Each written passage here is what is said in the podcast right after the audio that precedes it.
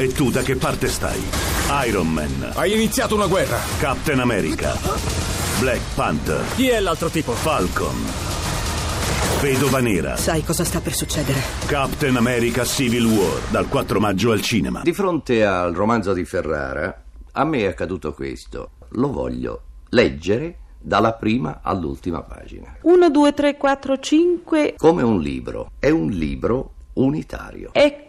Costruito attraverso anni, anni di esperienze, anni, anni di vita. A me fa molto piacere che tu abbia prima di tutto letto il libro e ti ringrazio di aver avuto tanta pazienza. Sono 820 pagine e ce ne vuole di pazienza. Mi. Mi fa piacere che tu abbia colto questa fondamentale unità perché è proprio questa la ragione fondamentale che mi ha spinto a raccogliere insieme tutte queste pagine che avevo scritto, che avevo pensato, che ho pensato e scritto, eccetera, in tempi diversi Sì. della mia vita, a cominciare appunto da quegli anni, cioè all'inizio degli anni 40, quando sotto falso nome, perché a quell'epoca gli ebrei non potevano stampare libri, Qui? Giacomo Marchi, sì, stampai un libro così, eh, a mie spese, la mia prima raccolta di novelle.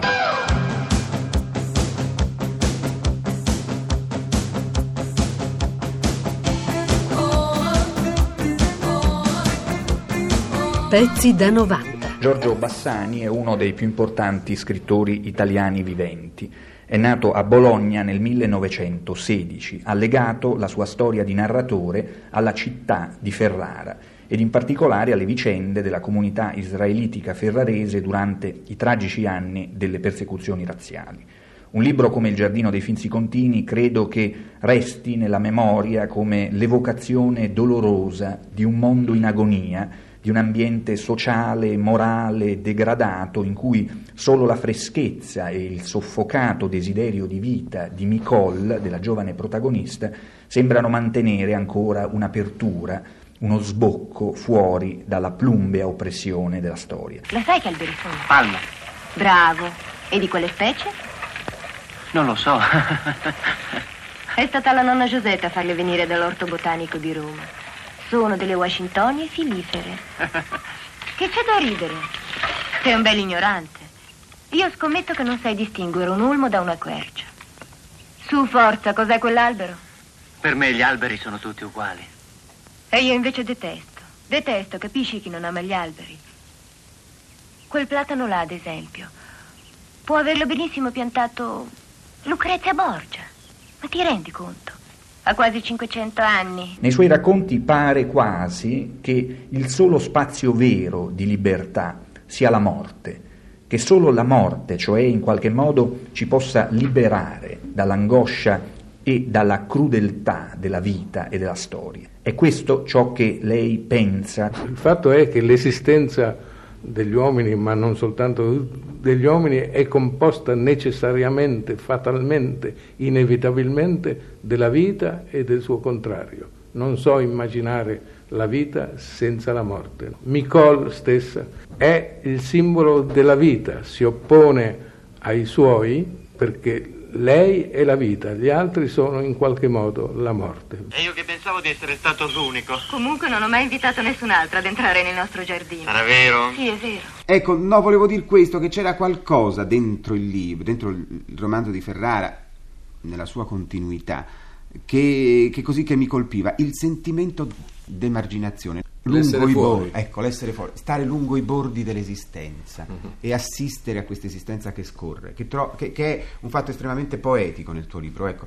C'è questo filo no, che corre lungo le sue mille pagine. Io non mi ero accorto, ti dico la verità, di aver scritto un libro solo. Me ne sono accorto molto tardi, cioè scrivendo, mettendo insieme i racconti dell'odore del fieno, la sesta parte eh, di questo grosso volume. Io non sapevo minimamente, assolutamente che avrei scritto eh, ovvero sullo stesso argomento, intorno agli stessi anni, intorno a me stesso in quegli anni, ovvero ben altri cinque libri. Insomma, avrei scritto Gli occhiali d'oro, Il giardino dei Finzicontini, Dietro la porta, L'Airone e finalmente L'odore del fieno. E raccontando questa Ferrara e le private vicende umane di molti personaggi della città, Bassani ha saputo comporre un grande, memorabile affresco, un vero romanzo di Ferrara. Chi non ricorda a Ferrara la notte del 15 dicembre 1943? Chi potrà mai dimenticare finché avrà vita le lentissime ore di quella notte? Fu una veglia angosciosa, interminabile, per tutti, con gli occhi che bruciavano, fissi a scrutare attraverso le fessure delle persiane le vie immerse nel buio dell'oscuramento, col cuore che sobbalzava ogni minuto al crepitio delle mitragliatrici, o al passaggio repentino anche più fragoroso dei camion carichi di uomini armati. La strada si aggroviglia nei tuoi capelli, i lampioni che esplodono come fanali nei tuoi occhi, hai il cuore che sa di asfalto e di preghiere, e le macchine ti attraversano senza più guardare. Sì, dicevano, adesso che il suo segreto non era più un segreto, adesso che tutto era chiaro, si era capito finalmente come comportarsi con lui. Di giorno, alla luce del sole, fargli prontamente di cappello. La sera, anche essere spinti ventre contro ventre dalla calca di via San Romano, mostrare di non conoscerlo. Come Friedrich March, nel dottor Jekyll, il dottor Fadigati aveva due vite, ma chi non ne ha? Sapere equivaleva a comprendere, non essere più curiosi, lasciar perdere. Sei tu la mia città, sei tu la mia città che mi spaventa quando è sera e mi addormenta la mattina e mi ricorda di essere tanti. Uno solo in mezzo a tanti quando hai voglia di sentire addosso il brivido degli altri perché tu sei la città, sei tu la mia città. Giorgio, ma voglio chiederti questo. C'era un vero dottor Fatigati negli anni tra il 30 e il 40 a Ferrara? Una persona molto simile mm. al dottor Fadigati, con le stesse sì. caratteristiche anche fisiche, c'era e come. E mh, probabilmente non me ne sarei occupato, non avrei avuto l'idea, eccetera, di, di, di rappresentarlo, di raccontarne la storia, se non mi avesse tolto le tonsille da bambino. C'è un era l'ottorino laringoiatra di casa. Ti piace Ferrara? Beh, non è affatto quel tipo di tomba che dicevi te. Bruno, andiamo. La trovo una città viva. C'è tanta gente interessante. Soprattutto nel proletariato, nel cosiddetto ceto operaio. La borghesia invece non credo molto. Mi sa che più o meno sia tutta quanta fascista. Tranne voi ebrei, si capisce. Di che cosa si occupano i poeti se non delle proprie origini, sempre? Per qual motivo Leopardi si è occupato di recanati? I poeti non possono non fare i conti con se stessi e con le proprie origini.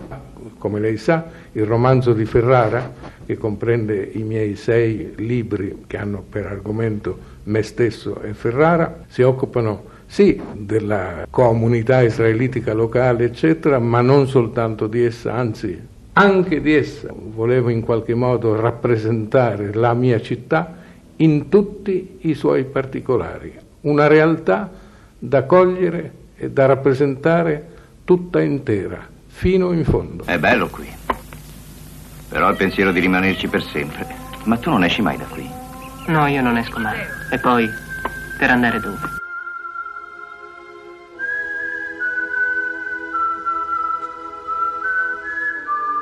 Quindi lei non, ha paura della vita. Ma neanche per sogno, cioè sì, ne ho paura, perché altrimenti no, non avrei scritto ciò che ho scritto, però la mente, il cervello mi consigliano di non avere paura fino in fondo. Ci sei stato poi ieri pomeriggio a casa Pinze Cozzini? Certo. Sì? E com'erano? Gentili? Gentilissimi. Lo credo bene. Sono gentili perché sono contenti di quello che sta succedendo. È talmente chiaro. Ma che cosa dici? Ah sì. Allora in fondo le leggi razziali gli fanno piacere. Si seccano persino che, che ritardino a farle. Inviti, gran sorrisi, salamelecchi. E il giardino finalmente aperto a tutti. Per farne una specie di ghetto sottoposto al loro alto patronato. Nei ghetti che io sappia ci stanno soltanto gli ebrei.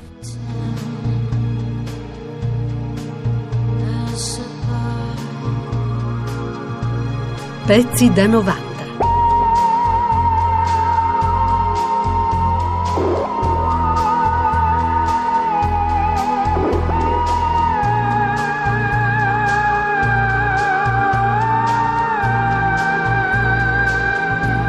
pezzi da 90.rai.it